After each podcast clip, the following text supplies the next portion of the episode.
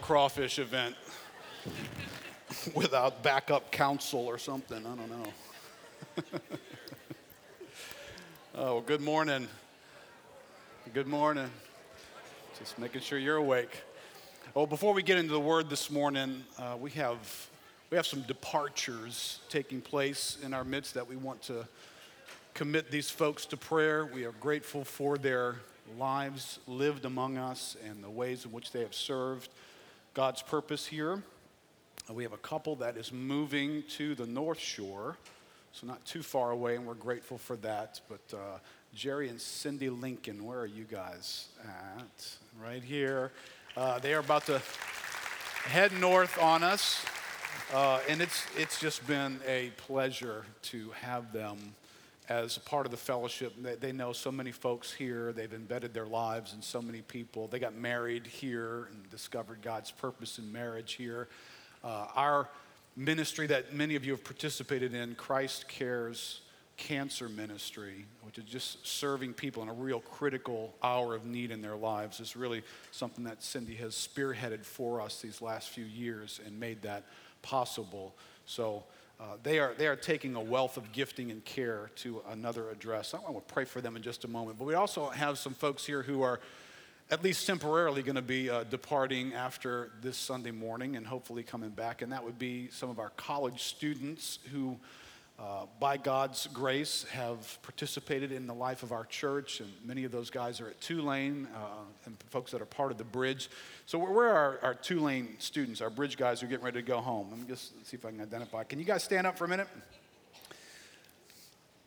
Yeah, it's been a delight to have these guys with us. It is, I say this for the church, and I, I say this because I hope this has been the experience for these students. You know, they moved to New Orleans. They, you know, they don't know a lot of folks. They're coming to a new university, a new season of life. And, and, and these guys are here just about every Sunday. They're here, and they've been, they've been cared for by the church. They've been prayed for by the church. And, and I hope they've experienced the joy that we have of participating in what God's doing in your lives as you guys are passing through New Orleans for a season. Uh, but they'll be going home for the summer. I think most of them will be, and then we trust they'll be coming back in the fall. But let's just take a moment and pray for them and pray for the Lincolns as the Lord moves them to their next assignment. Father, thank you for your purpose in our lives as we're going to learn today.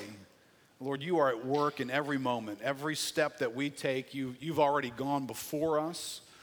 Every place that we call home, every address that we live at, Lord, you have had a purpose for that location. And so, God, thank you. Uh, thank you for the Lincolns, Lord, and the great blessing they have been to us in so many ways and in so many lives here. Lord, they have empowered us to minister effectively to others, and Lord, they have ministered into our souls as well. Uh, Lord, we want you to accompany them into their new place, a new home, and new church, Lord, and all that you're calling them to be a part of. God, we pray for the richness and the power of your spirit upon their lives. Uh, Lord, we thank you for the, the bridge students that have made this their home here. Lord, we don't take that lightly. God, the kingdom of God matters. College years matter. Lord, thank you for joining our hearts with theirs as they travel through those years. Lord, thank you for the way in which they have brought joy and life into our midst. And God, we pray for your hand of blessing and grace upon them. And as they return home. And uh, Lord, you have a purpose for them this summer to fulfill. So, God, thank you. In Jesus' name, amen. Well, if you open up to the book of Exodus, chapter 3, we're going to discover, I think the title this morning is, is a lively couple of questions that I think most of us live our lives asking. It's what is God doing and how is he going about doing it? And that's what Exodus is going to allow us to see this morning. I, put this in your outline. Let me just highlight outlines for you for a moment, right? We give out outlines uh, because we just believe that what God imparts in these times when we're together is divinely ordained by God to serve our lives in a particular way. And, and you know, like most of us, visiting one time with anything is just not enough for me. I really need to just kind of soak in things these days for it even to come across my consciousness that I engaged it. So um, I would commend that you, you take your outline with you, you make notes in it today, and then you come back at some point and revisit this outline. One of the things I love about seeing is uh, when I walk through my house, uh, somewhere on Monday or Tuesday, I'm going to encounter my wife's Bible and uh, notes, and these notes will be sitting there where she got up one morning and just revisited these things. Now, I, I say that because I'm grateful that I have a wife who pursues God that way. I say that also that you, none of the rest of you have any excuse why you do that because this poor woman has to live with me.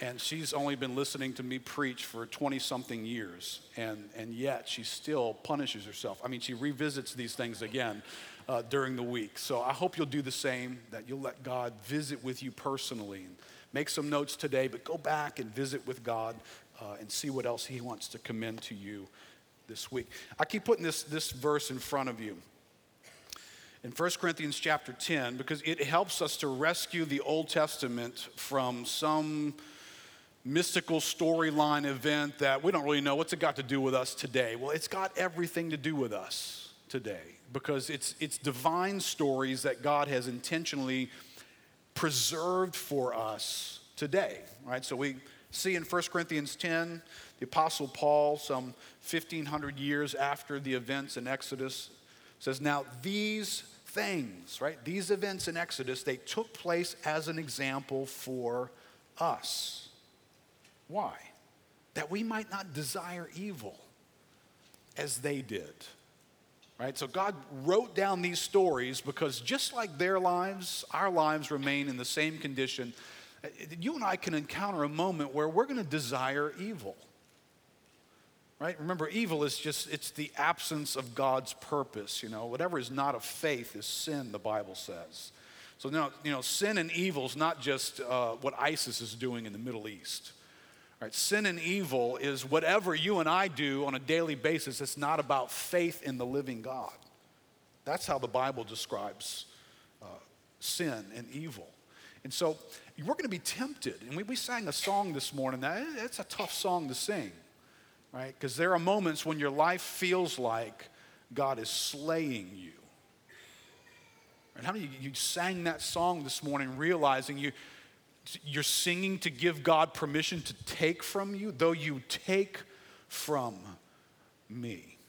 That, that feels like something's wrong in that, but you know, as we study the Bible, we find out something good about God when He does those things.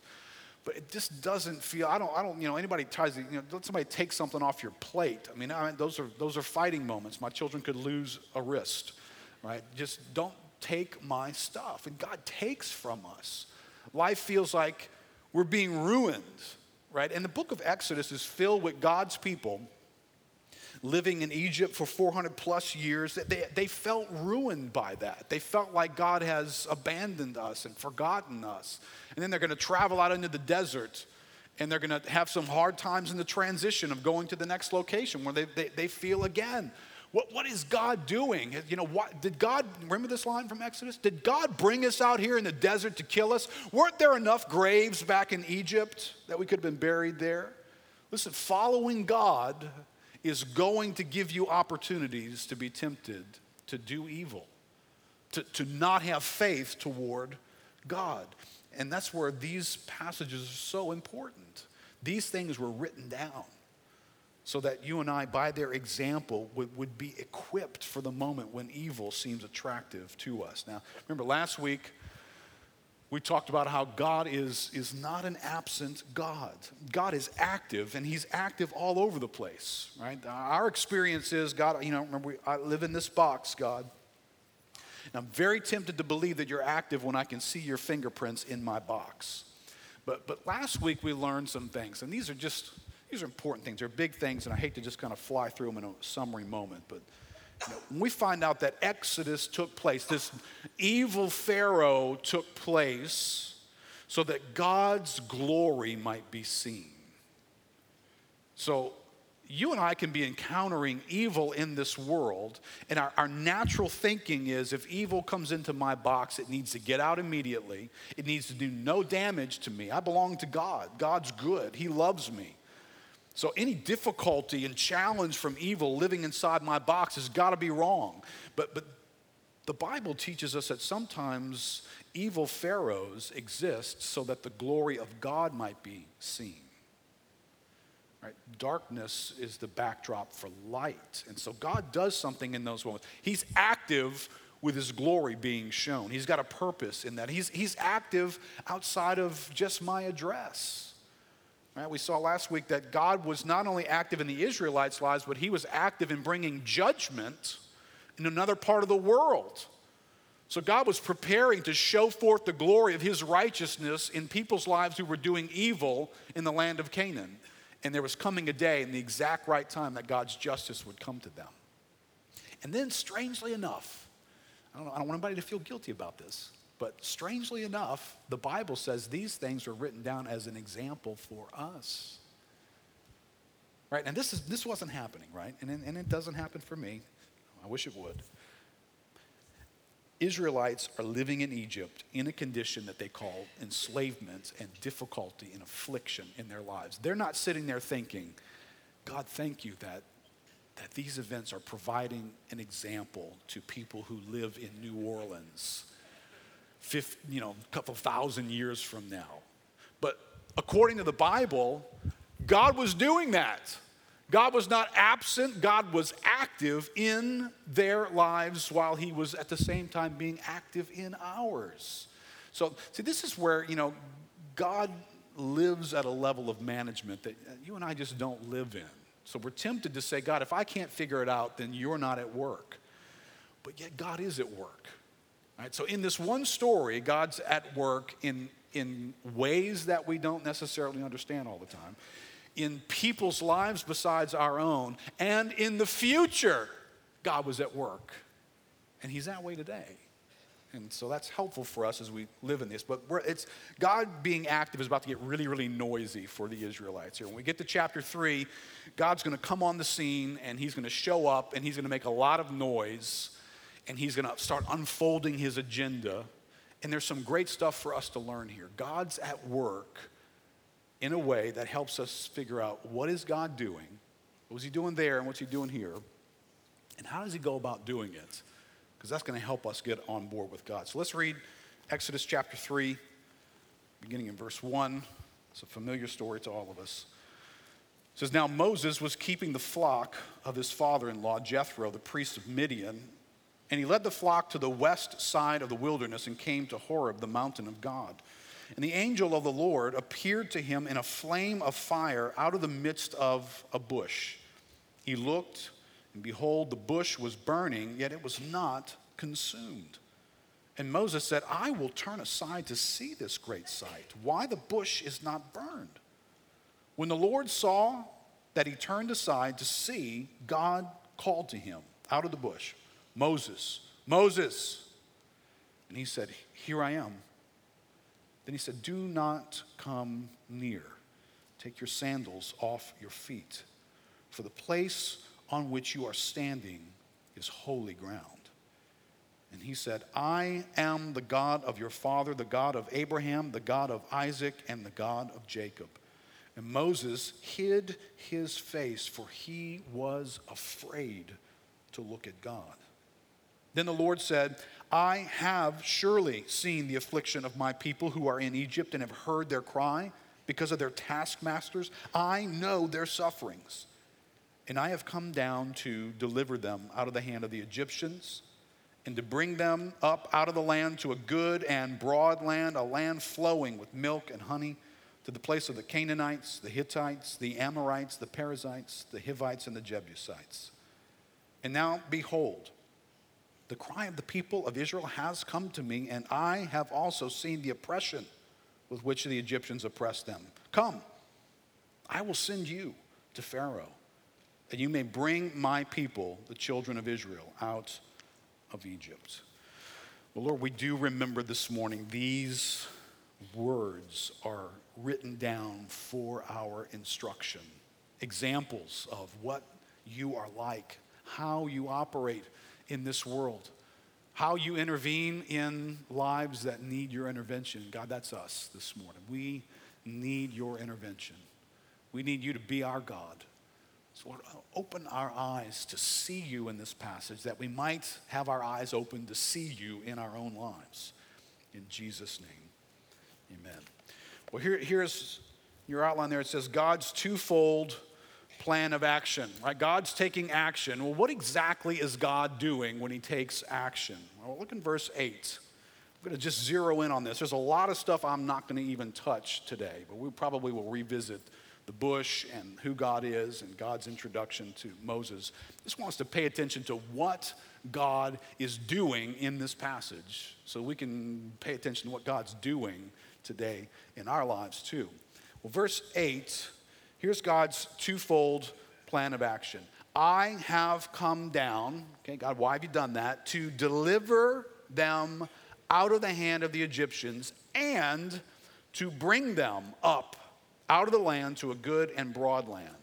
Right? So God's twofold action in this passage is God's twofold action in our lives as well. And, and I, I, think it's helpful. I think it's helpful sometimes as we read through the scriptures to, to identify simple little paradigms that are there that help you and I come up with something that we can just sort of put on like a lens and look at life and see life and see what God's doing. Well, in this passage and in our lives today, God's, God's doing two things. He is taking them out of Egypt and he is bringing them somewhere. And we'll find out where exactly that is, but we know he's bringing them into a land. So, out of one land into another. I have come down to deliver them out of the land of Egypt and to bring them into something else. Right? So, this is transferable, right? But it helps us. What is God's ultimately doing? What is he ultimately doing when he intervenes in our lives? He steps in, he's going to make a lot of noise here, and he steps into our lives too. And he makes a lot of noise. And what is he doing in those moments? And how can we cooperate with him? I think this is very helpful for God to write this down so we can figure out, God, how do I get in step with you? How do I cooperate with you? Well, the, the Bible's all over this, pa- this, this paradigm. It's everywhere in Scripture, right? First Peter chapter 2, verse 9. 1,500 years after this event in Exodus, the Apostle Peter, by the inspiration of the Spirit, writes to the people of God and says, speaking of God, Him who called you out of darkness into his light. Right? 1500 years later, God is still calling people out of something and calling them into something else. Acts chapter 26, verse 17, God reveals this to the apostle Paul says, I am sending you. Does that sound familiar? Does that sound like Exodus chapter 3? Moses, I've come, I'm sending you, right? God's still saying the same thing to the apostle Paul 1500 years later. I am sending you. Why? To open their eyes so that they may turn from darkness to light and from the power of Satan to God, right? So 1500 years later, still the same thing that you might turn from this to that, that you might come out of this and come into that. And interesting here, because, you know, I, I think in today's world, there's no hooky spooky left anywhere, right? Everything is scientific, everything's a molecule, everything's explainable in, an, in a natural sense. Um, you know, that, that, that needs to get derailed. When you live your life there are parts of your life that are very, very natural, but I would dare to say, if you'll ponder this for a moment, the things that matter the most to you, the things that torment you the most, the things that in your heart are the most meaningful and the most troubling in your life are not the material things of life. How many of you guys know the difference between uh, a toothache and a heartache? Right? What, what, do you take for a heartache? You got some medicine out there you can take for a heartache? You know, take a swig of this. It'll just well, I guess there is some stuff you can take a swig of, and that's what people do, isn't it? Um, but there, you know, if you give me a choice, you know, bring into my life things that float in the heartache arena.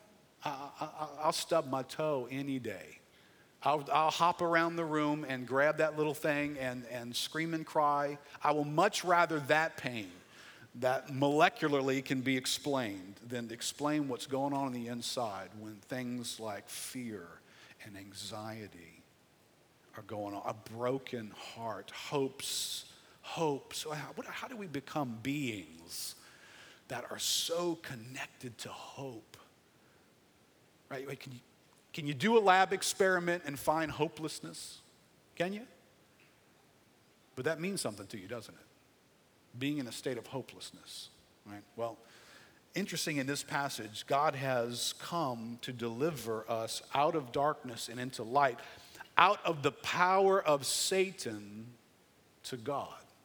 Now, I don't know, maybe you watch too many horror movies growing up and you've got a devil with a pitchfork and heads that spin around and, ex- and exorcism movies in your head.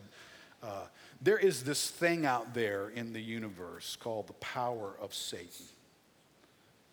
Ho- Hollywood has done a great job of making you think it's something that it's not. There is a spiritual dimension to your life, and whether you've ever studied it or come to understand it, there is spiritual powers that influence this world. And they are either influenced by the being called Satan or the being called God in different ways. God says, I've come to deliver people out of one domain and into another, right? That's what that next passage in Colossians says. He has delivered us, right? Where do we get that deliverance language from? Well, we get it from Exodus. We get it from the Exodus story.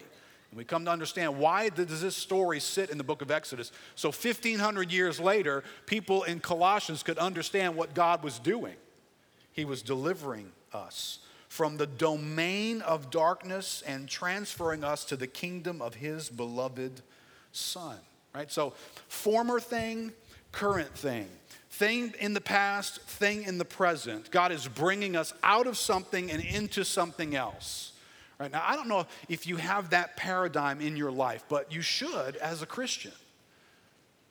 At some point in your life, there's this used to be element of you and there's this new element of you. I used to be that, I'm now that. I used to live in Egypt, now I live at another address. And it's pretty important that you can put a finger on that. J.C. Ryle says all people born into the world of every rank and nation must have their hearts changed between the cradle and the grave before they can go to heaven. All all men, without exception, must be converted. There must be this transference. There must be this relocation, this event where God steps in and intervenes and takes you out of one condition and he places you in another. Now, now listen, be very careful about what you're hearing me say because in the world of religious activity, it's interesting how religion has become moral teaching rather than transference by the work of God.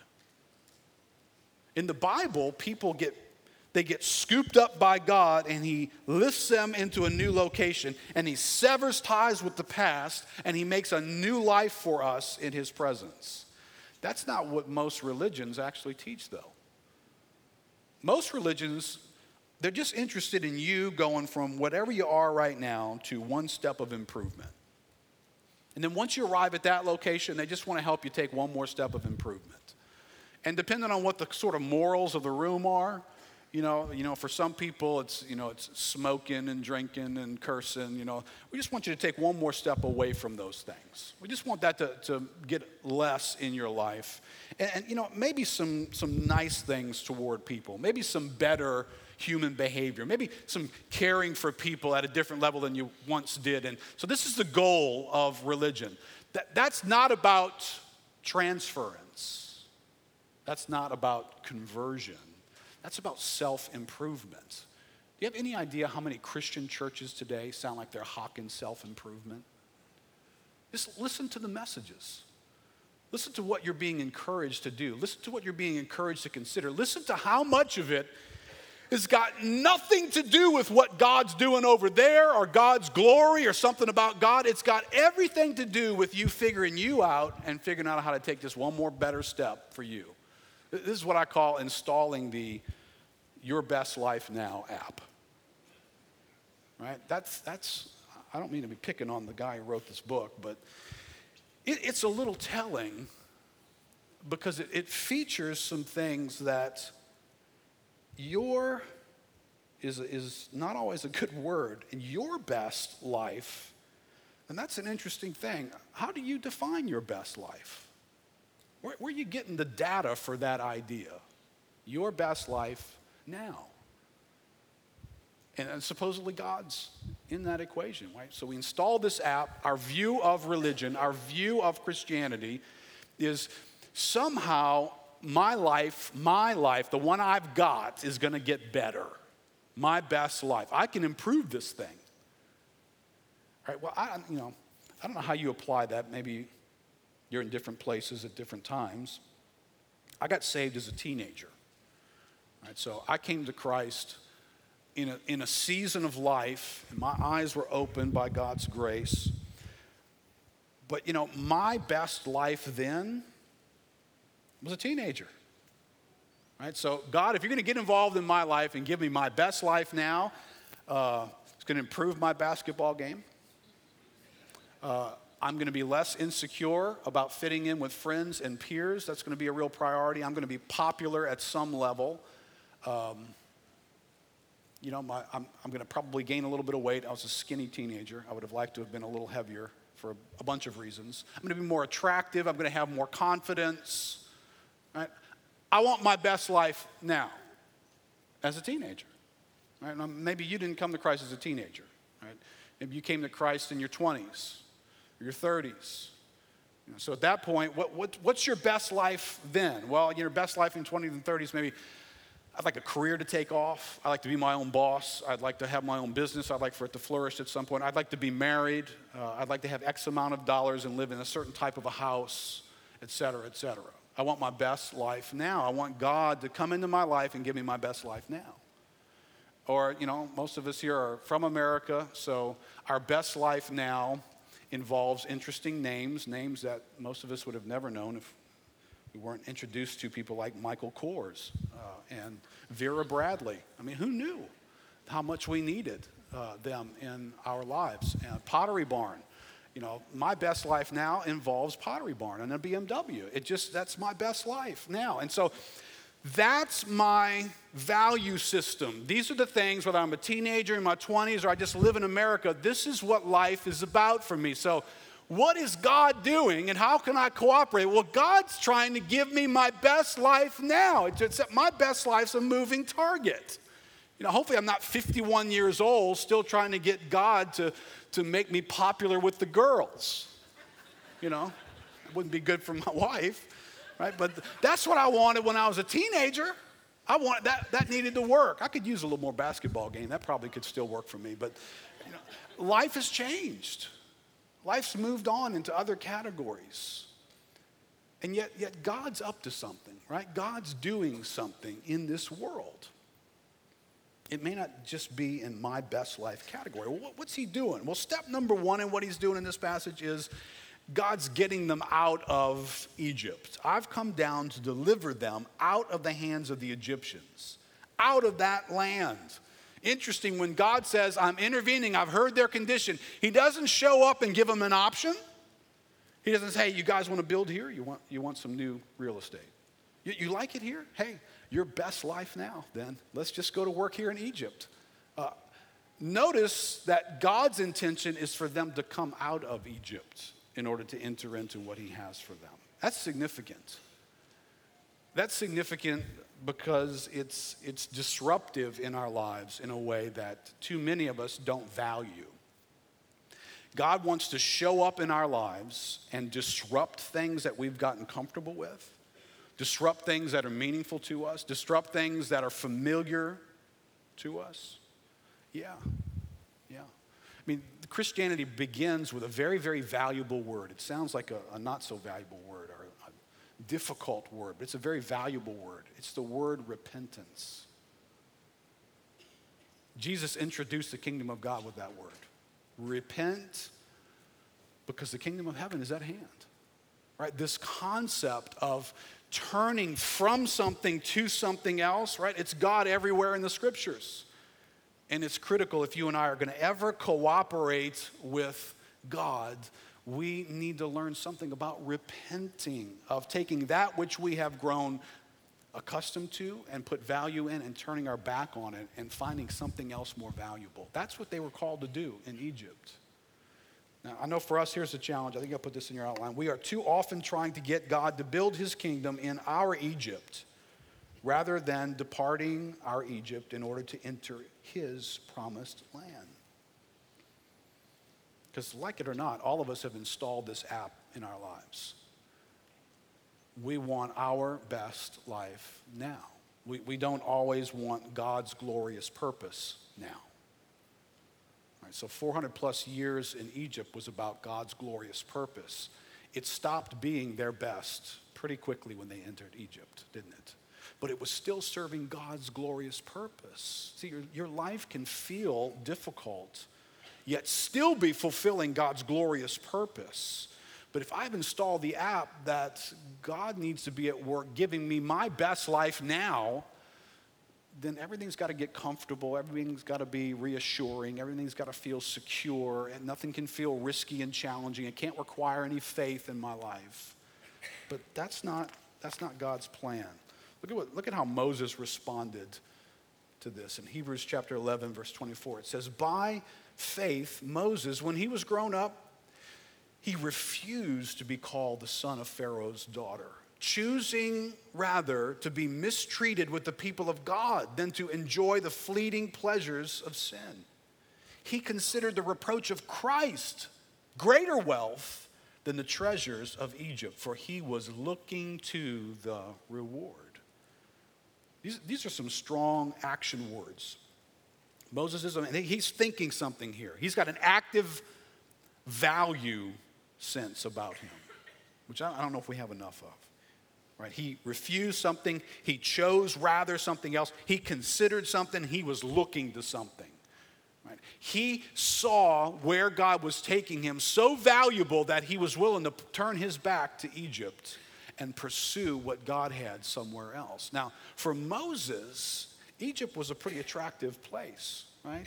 There in your outline, Moses had a pleasurable Egyptian future wealth, power, influence, ease, protection, security. Who, who wouldn't want these things? Isn't this what we stay up late at night trying to figure out how to have? We can't fall asleep because one of those things got threatened. This guy's got it. Moses, you're set for life, man. You're in with the in people. You've got a name, you're connected to the right family, you get all this stuff. And he refused them. He chose instead, this guy chose a material downgrade and a spiritual upgrade. I choose to be a slave. I choose to stick my feet in brick pits. I, I choose to give up on those things in order to have this in its place. He chose a different form of riches. Let me, let me say something because this doesn't exist strongly enough in our lives. We come to know something about God and we take so much of our Egypt with us and we ask God to just figure out how to make it work for us, how to make it better for us. Listen, right now, in, in, in the spiritual sense of your life, if you, if you look up into the rearview mirror of your life, if you don't see stuff like this, in the rearview mirror, increasingly becoming more and more distant from your life, I got to say this you're probably not a Christian. If you don't have a paradigm in your life that encountering the living God, God shows up at the doorstep of your life and something or numerous things become distant things in the past and you press on with value for something else, if that simple paradigm is not observable in your life, then you're probably not following God. God showed up, maybe he showed up with fireworks, maybe he did something amazing in your life, maybe there was some desperate moment where God did a miracle for you, but if there's nothing in the mirror that just keeps fading farther and farther behind you, and there's not something new that occupies where you're headed, then you're probably not following God. It's really that simple. When, when we start following God, we, we, we get a whole new identity about our lives. We get defined by something new. And, you know, I'd explain this to you, but if you've really encountered God, it, it sort of explains itself to you. I don't want to overdo this and say, okay, now take your right foot and put it here. Okay, all you Christians, now take your left foot and put it here. You know, if I don't ever say this to you, there's something about the Spirit of God who will say it to you. That you begin to no longer want those former things and identify with something more valuable over here, and your life begins to be moved by those things. And God says, walk out into the desert where you have no idea how your needs are going to get met and you don't have any idea how to do life over there. And something in you says, yeah, I'm going to do that. That don't make a whole lot of sense, right? These people weren't idiots. You ever seen pictures of the desert? It's a desert. it's not like a desert with McDonald's every 100 miles. It's a, it's a desert. And yet they were going to walk out into that and follow God. And, and if you and I can't identify those things, I, can remember for, I came to Christ as a teenager. I had one value system operating in me. That value system, before I knew Christ, it was looking for popularity a certain way. It was looking for fun in certain categories. It was looking for a thrill. It was looking to find certain things meaningful. And because that's how I felt about life, I surrounded myself with certain activities and certain people. That just makes sense, right? people who can participate with me in having this best life now are welcomed in my life and we'll spend time together we'll build relationships we'll tell jokes we'll have history together etc and then i met christ and every one of those categories got turned upside down Fun got a new label for me. Thrill got a new label for me. Fulfillment was a totally different category for me. Meaningful life was a totally different experience for me at that point, which meant whatever I was doing before started becoming rearview mirror stuff.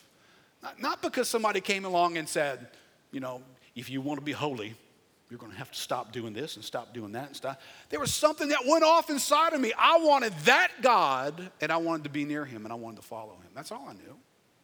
I was, a, I was a teenager, right? You got teenagers in your world? I was one of them. Just pick the Bible up. But it dislodged the practices of my life that were part of creating this world. It, it changed the relationships in my life. The people that were so close to me no longer could connect with me at the deepest level of who I was. I didn't, I didn't make that happen. Look, these were people that I had some level of friendship with. I enjoyed a lot of things about them and enjoyed a lot of doing things with them. But all of a sudden, I found that I can't connect with you at the deepest level of who I am. There's nothing in you that I can connect with. And so for years, I would bump into people that I had history with, but I didn't have this sense of spiritual connection with them. I had friends I went to college with that, you know, we spent a lot of time together. We did classwork. We did all kinds of assignments together. We went through engineering school together. And I could only connect at a certain level with them.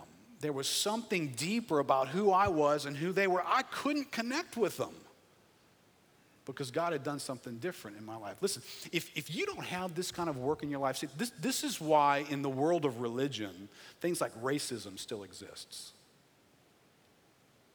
Because you haven't been redefined as a person.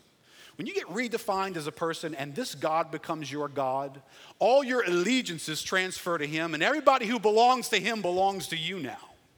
And you know that in your heart. I've used this example before. Make sure Rufus isn't sleeping. Um, that young man right there, Rufus. Uh, hey, Rufus waved everybody so they know who I'm talking about here. That's Rufus. Uh, there, I, I have a connection with, with Rufus. He's from a different culture. He's lived his life in different settings. Grew up in Latin America, has lived amongst the African American community here in New Orleans. We don't share the same natural background, right? And there are people that I share a lot of natural history with that I've done all kinds of things growing up with.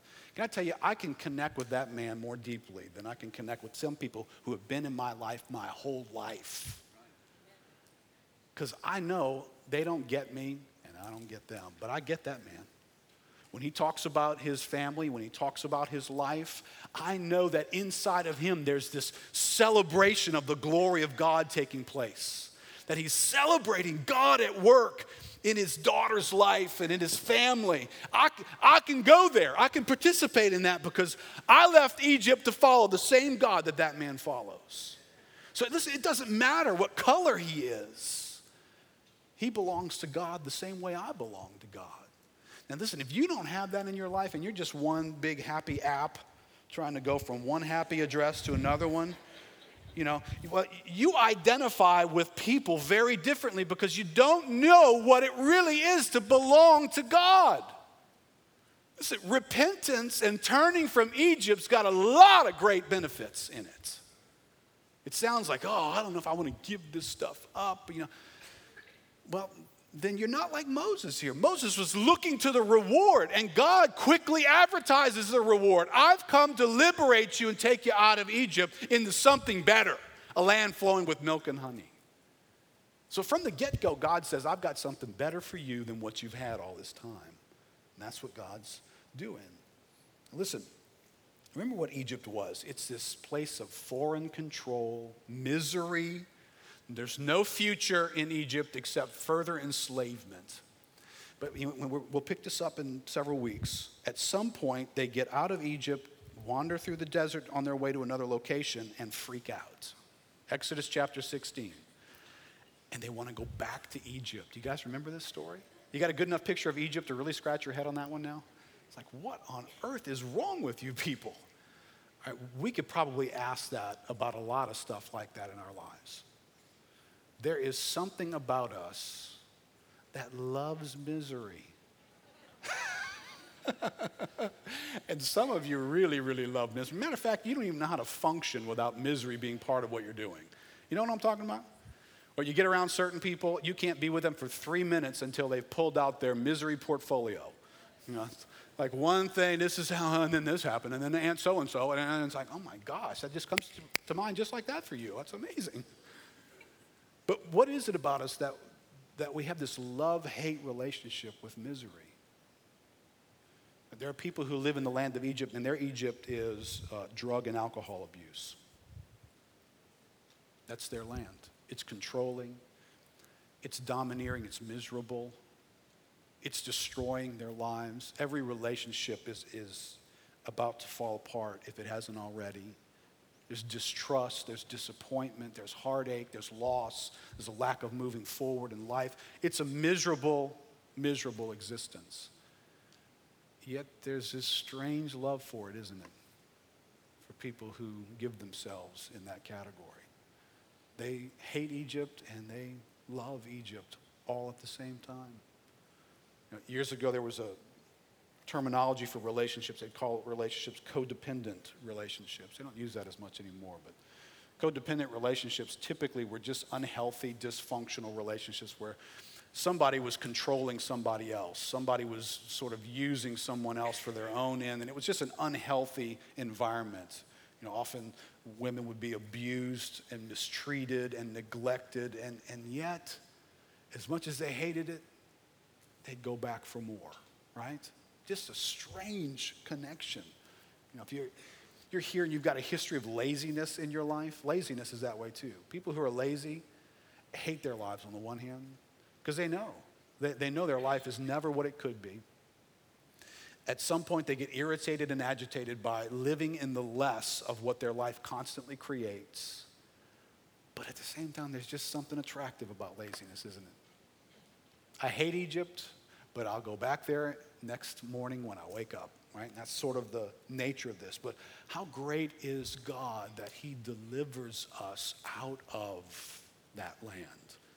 He wants us to turn from that land, and this is the next thing He does to enter into a new land. In verse 8, He says, I have come down to deliver them to a good and broad land. God has come to deliver them to something. So in, in God's purpose, what is God doing in your life? Well, He's trying to take you out of something and bring you into something else. Now, can I just say this? Maybe find out where you are in this event. This is God's purpose. Question Are, are you cooperating with God's purpose? Because I find way too many Christians, they, they haven't entered into very much. They know the taboos of the Christian life. They know not to do this, not to go there, got to avoid this. They've cleaned up some things in their act but they haven't moved into a whole lot. They're not deep with God. They've not experienced God in amazing ways. This land flowing with milk and honey, it's not something they know much of, tasting it personally.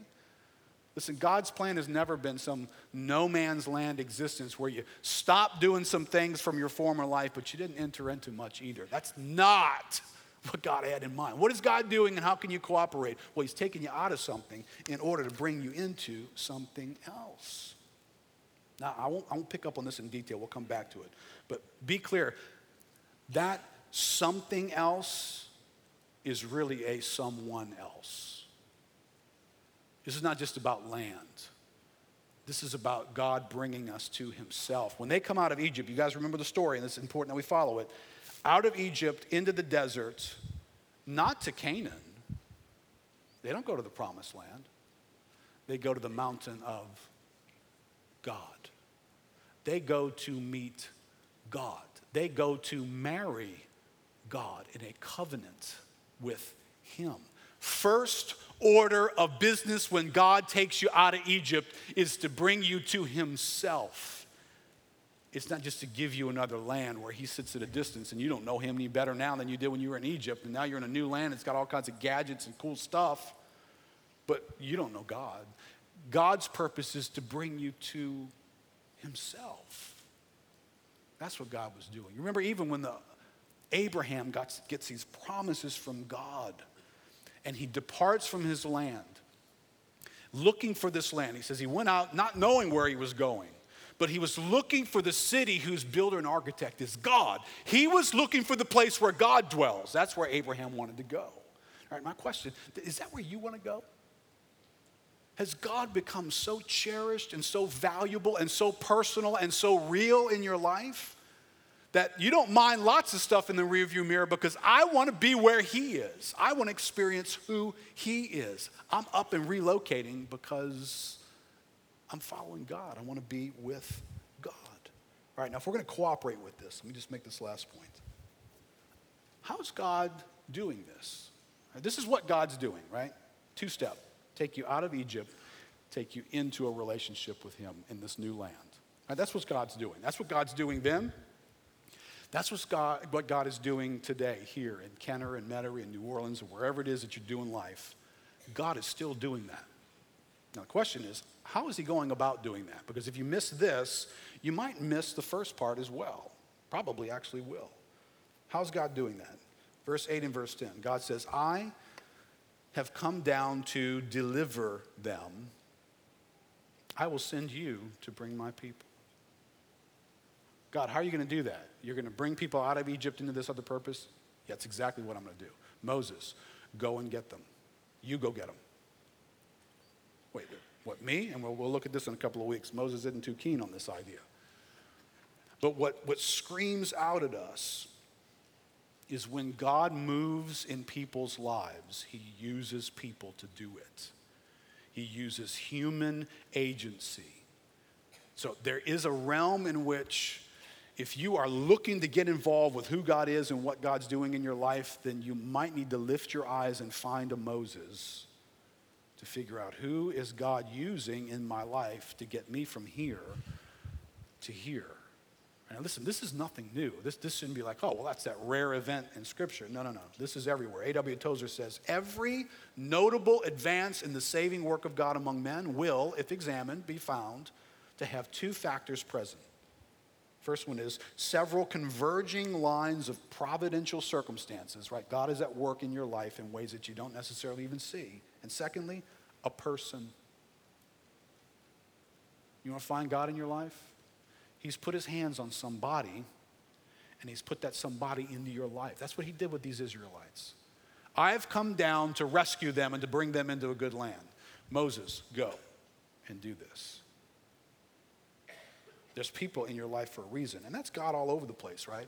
God creates the earth, He puts man in it to subdue it and manage it. Adam and Eve are given this unique role in God's creation. God's got something to do, He gives it to Adam and Eve.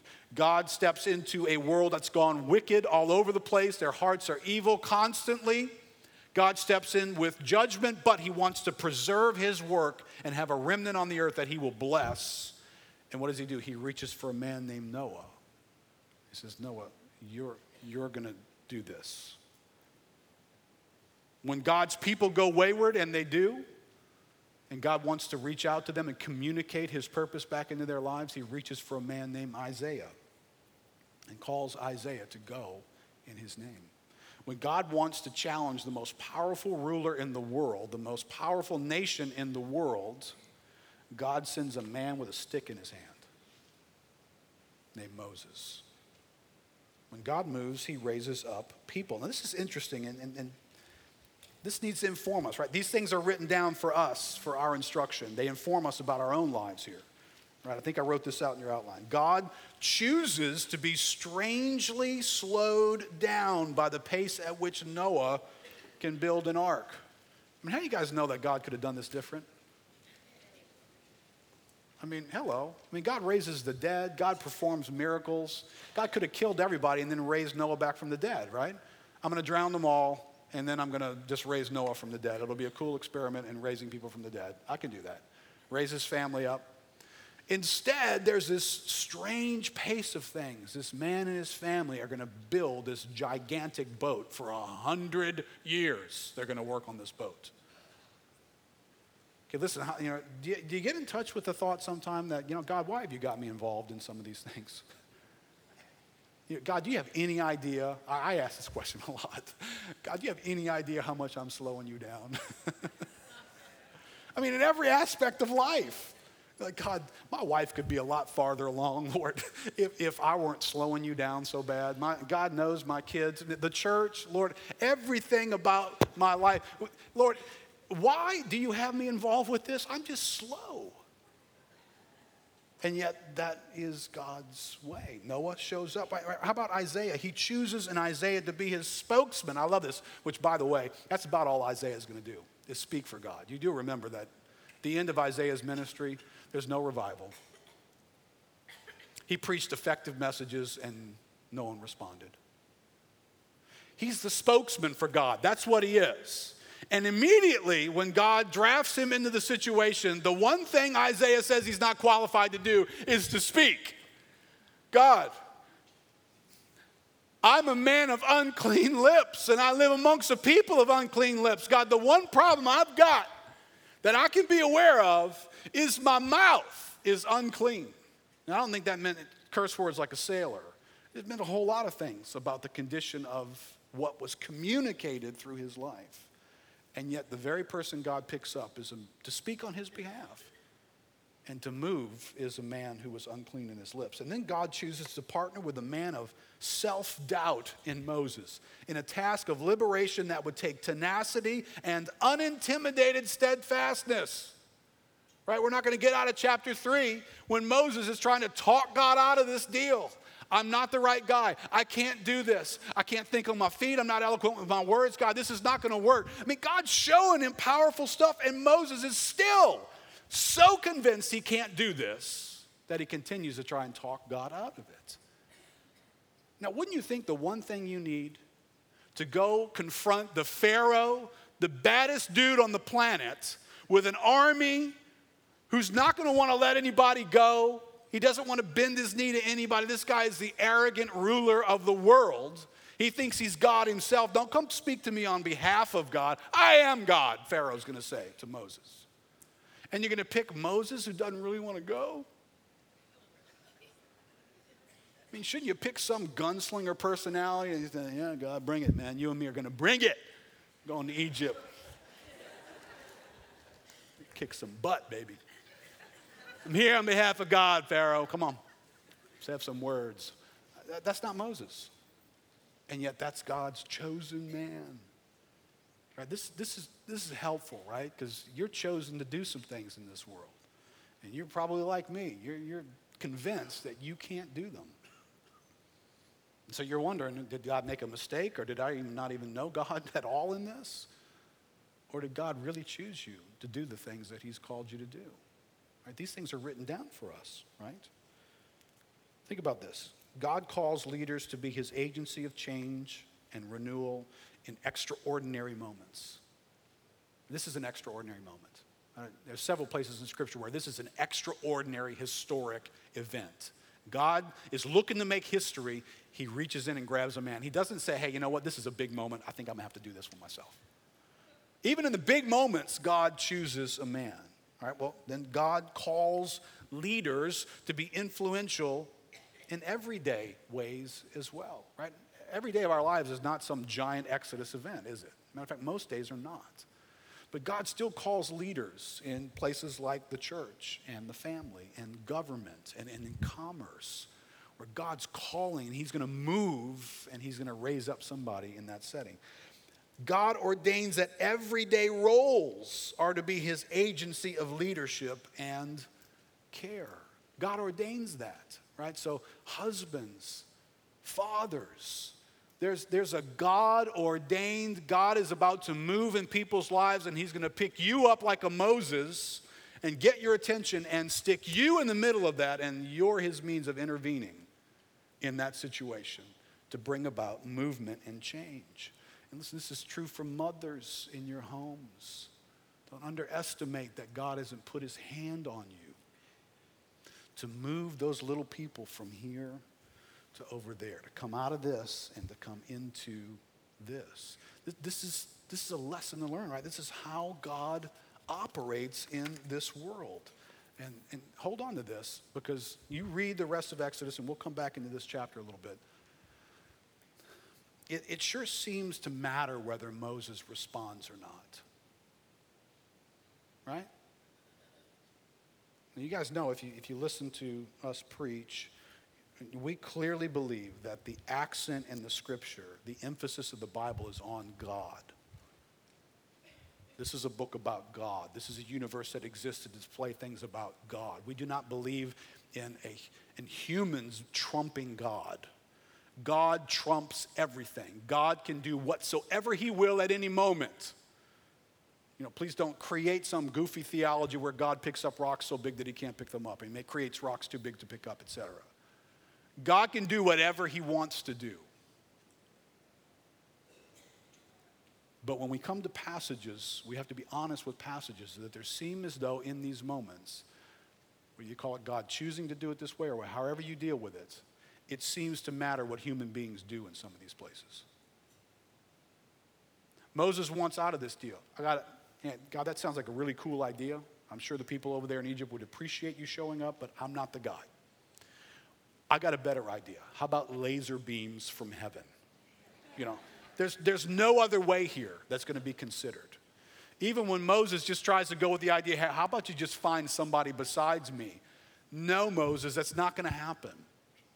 It seems to matter that if God picks your life up and speaks to you at a burning bush and sends you into a situation, whether it's a family, whether it's a church, whether it's something that God's called you to do in the community, if God's spoke to you from a burning bush and sent you, it matters whether you go. Stop treating whatever your doctrine of sovereignty and providential activity is, stop treating human actions like they don't matter. Whatever the Bible's trying to say when it says that God can do whatever He wants when He wants, and no one can stay His hand. Whatever it's trying to say in that sentence, it's not trying to say it doesn't matter what you do. Moses, ain't no other option here, dude. You're going. And God sticks with that. Let me just give you a couple of principles here before we pray. Principles apply. What Moses is to Israel in G- Egypt, pastors are to churches. Covenant group leaders are to small groups. VBS teachers are to their students. Dads are to their families. Say this for our young people because this really does matter. Friends are to your posse. Whoever your people are, you're, you're, you're in that setting for a reason. And, and I've never been in a setting with a group of people where somebody's not a leader in it. Those settings don't exist. Somebody emerges always. Stick three people in a gathering, somebody has an advantage to lead in that moment.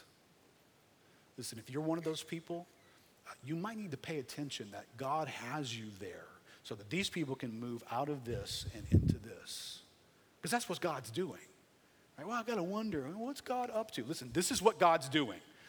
It may have some particular details. Your name might be associated with it in, unique ways. But what is God doing today? It's the same thing He's always done. He's bringing people out of this and into this.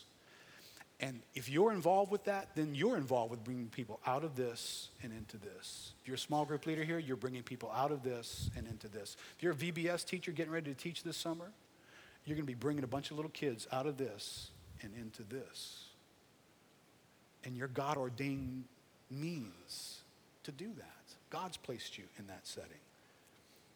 One more thought. If you're on the receiving end of, uh, of this ministry, as the people needed to appropriately look to Moses, God designed this thing that they were going to look to Moses in order to connect with what God was doing. They needed to appropriately look to Moses if they wanted to get connected with what God was doing.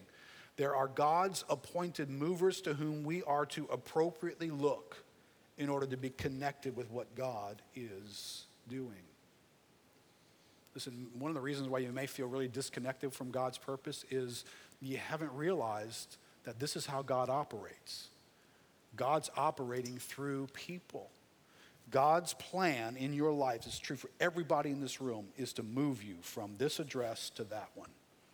That's what God's doing in everybody's life here today. God wants to move you from Egypt into a relationship with Him to live in His promises. That's what He's doing everywhere. Now, God's doing that through people. Who are the people in your life through which God is seeking to use them to move you from here to there? More than likely, that started with your parents, children. Your parents are in your life to move you from here to there. That's, that's why they're there. Now, now listen, I know they, they dress funny. They, they don't use the right lingo. They're embarrassing to be with with your friends. Uh, and that's really tempting because what you do with that is you jettison who they are in order to welcome people who dress the way you do and speak cool language and know what app means what. And you welcome them into your life. But can I just tell you, those people, for the most part, I almost can guarantee you this, they're not going anywhere. And they're definitely not helping you to move from this address to that one. God's put your parents in your life to do that, to move you from here to over here. Right? If, you're, if you're in the church, you're a church member. Uh, this is awkward to say as a pastor, but you know, Moses has got to speak on behalf of himself sometimes too as he speaks to his people. If you're a member of a church, and, and by the way, if you think you're a member of the church and somebody bumps into you, because I do this to people all the time, and they tell me they go to XYZ church, and I ask them, oh, well, well tell me a little bit about the church. So who's the pastor over there? And they stumble and think, and, uh, um, what's his name? What's his name? I can tell you right now, you might think you're a member of that church. You might be on paper a member of that church. You are not a member of that church. Because you don't look to God's appointed people to do anything in your life.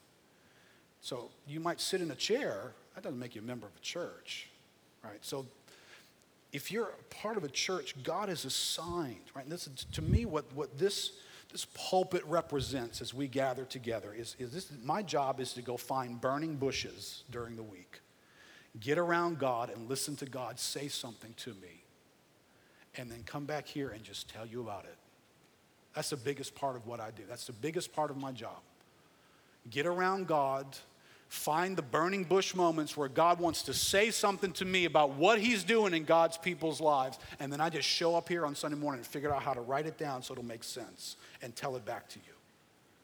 And so God has tucked away in these Moses type people in our lives burning bush content. If you, if you don't hear Moses come and tell you, hey, guys, start packing there's going to be a lot of fireworks, some really cool stuff, and then we're out of here. If you don't hear that from Moses, guess what, children of Israel? You don't hear it at all because that's how God chose to communicate it to them. Now, thank God today we all have the Spirit of God living in us. But it's interesting that, you know, I, read this verse to you earlier. Isn't it interesting that the Apostle Paul is given a Moses like task, even in the day of the Spirit? Hey, Paul, I'm sending you to open their eyes so that they may turn from darkness to light and from the power of Satan to God. God is still using people in our lives. So you, you may be detached. I don't know what God's doing in my life. Well, who are the movers in your life? Who are the people that are supposed to be giving you something that's going to move you from this address to that address? Make sure that's intact in a healthy way. All right, let me bring us to this last question. Eric, you can come back up here, buddy. Question for us today What is God doing, and how is He doing it in your life? That passage in Acts chapter 26 is pretty helpful. What's, what is God doing? Paul, I am sending you to people to open their eyes. That's an awesome concept. And this is what it implies it implies that right up until that moment where God comes and delivers, because that's what happens in Egypt, right? God comes and they don't self deliver. God doesn't send them a postcard saying, hey, guys, work it out. I'll, be, I'll meet you at Sinai. God delivers them, and God delivers us. God opens eyes. You, you don't get the ability to open your own eyes. God opens them, which means this is a strange thing. And if you've, if you've encountered God this way, you know exactly what I'm talking about. You live your life in this sense of darkness and you grope around, you try and make life to make sense. You got some religious stuff going on in your world might stick your foot in church from time to time, but then something different happens. And your eyes get open, and all of a sudden the Bible comes to life, and everything you've heard makes sense. And this God who before, I mean, just, just not too long before, you weren't even sure even existed, boom, your eyes open up, and you know this God is real. And something goes off in your heart. What, what is that? It's God suddenly delivering you out of what you once were. Can, can I just say this to you this morning? You, you can be sitting here today. Uh, now, your eyes don't open because I tell them to open.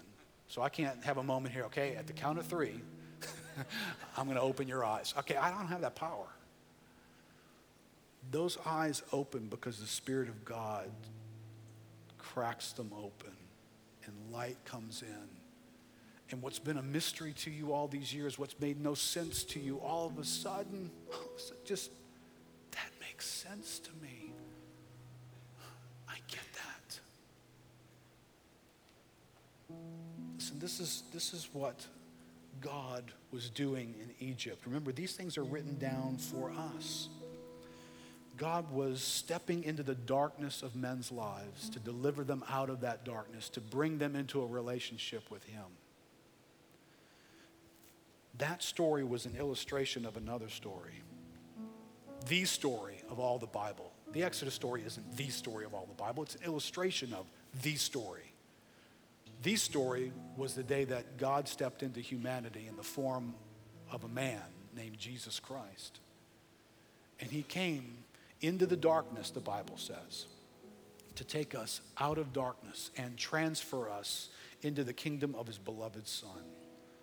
That's what God was doing.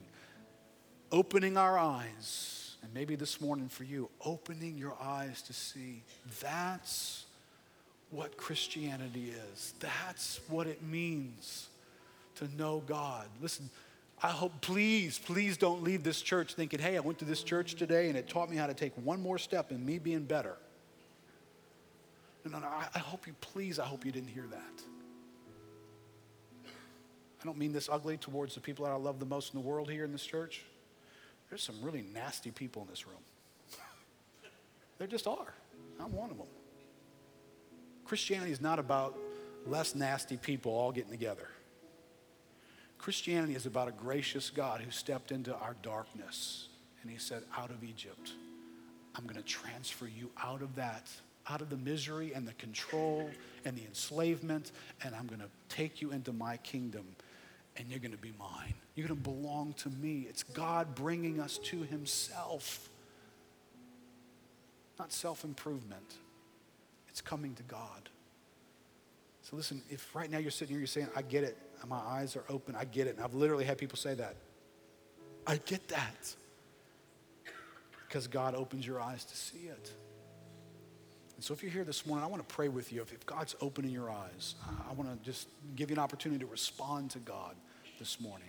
So let's maybe all of us just bow our heads for a moment and let, let God be at work here in this room.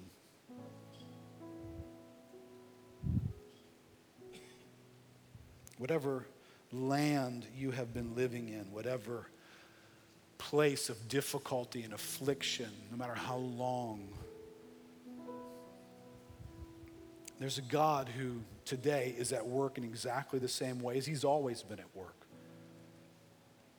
He's come to take you out of that darkness and to bring you into his light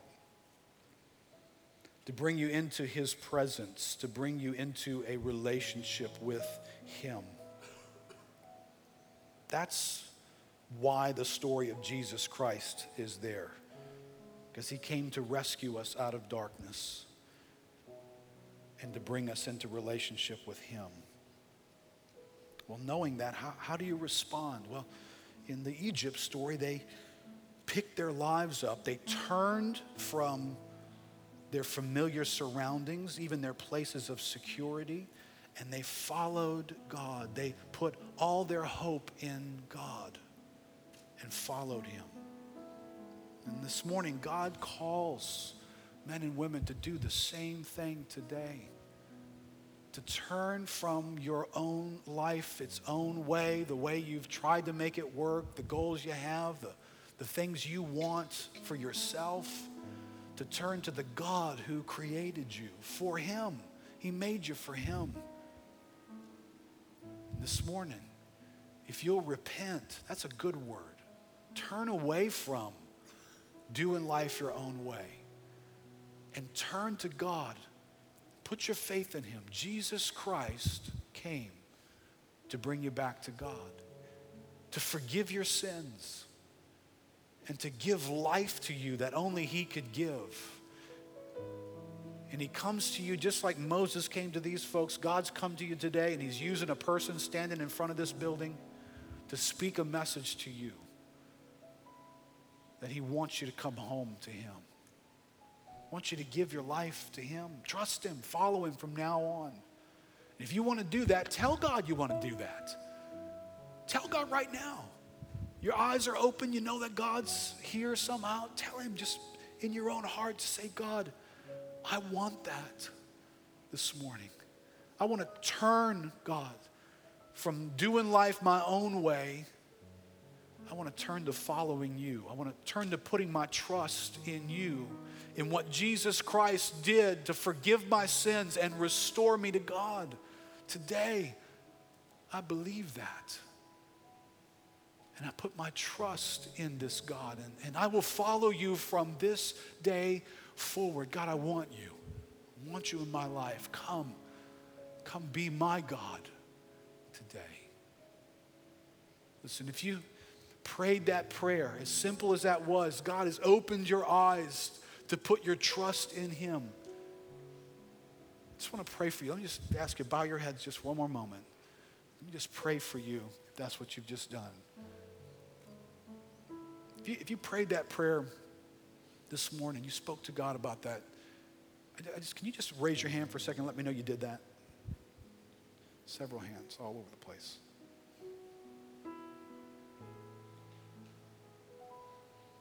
Well, Lord, you see these folks who have raised their hands, Lord, turning to you. God, that's that's what these Israelites had to do, Lord. They had to trust that you could take them out of their situation, that you could overcome the, the gravitational forces that were in place in their life, and that you could provide for them in a new way, in a new place, at a different time.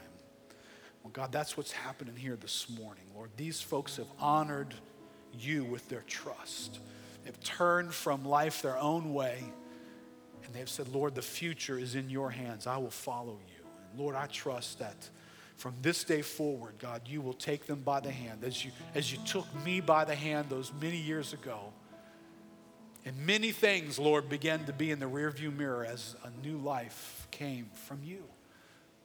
So, God, bring this new life into these lives today. Jesus' name. Amen. Let's stand up and close with this song. Eric's going to lead us in.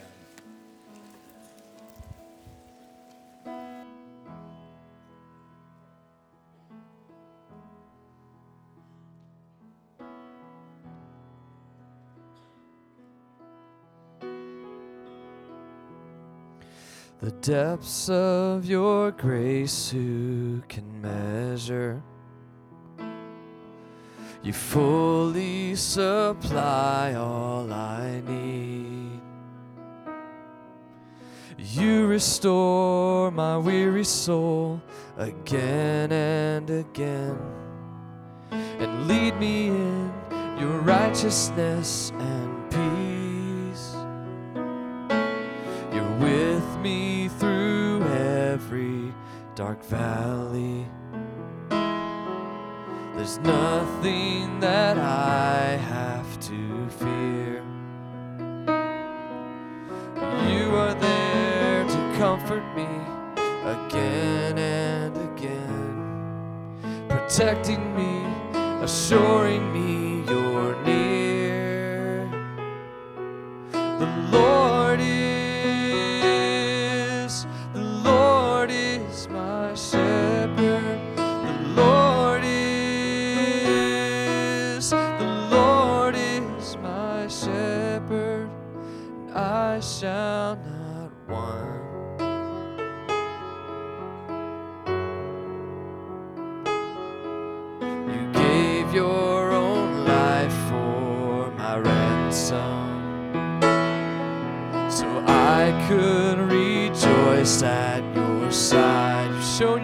faithfulness, Lord.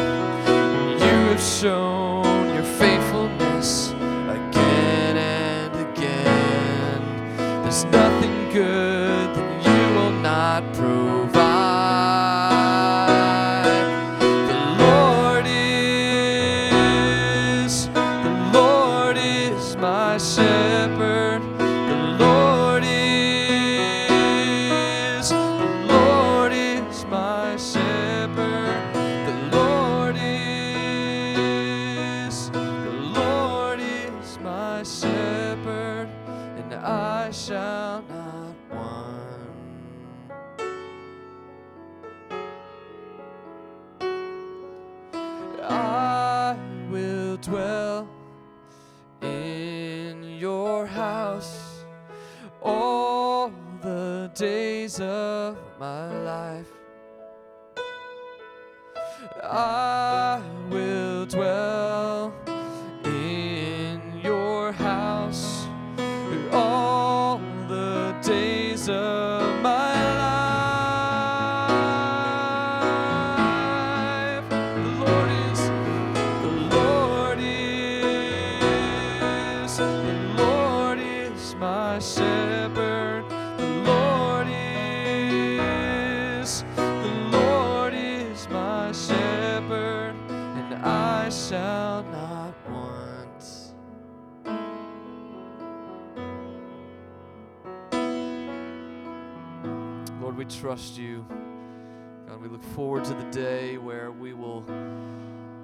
not only be living in a, in a world where we've been transformed from the domain of darkness into the domain of light, God, but we will be forever with you.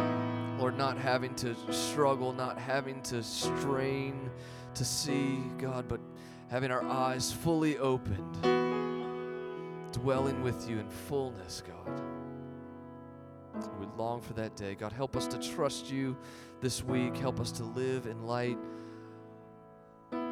the rescue that you've performed on us. God, we are yours. Lord, help us to live that way this week, we pray. In your son's name, amen.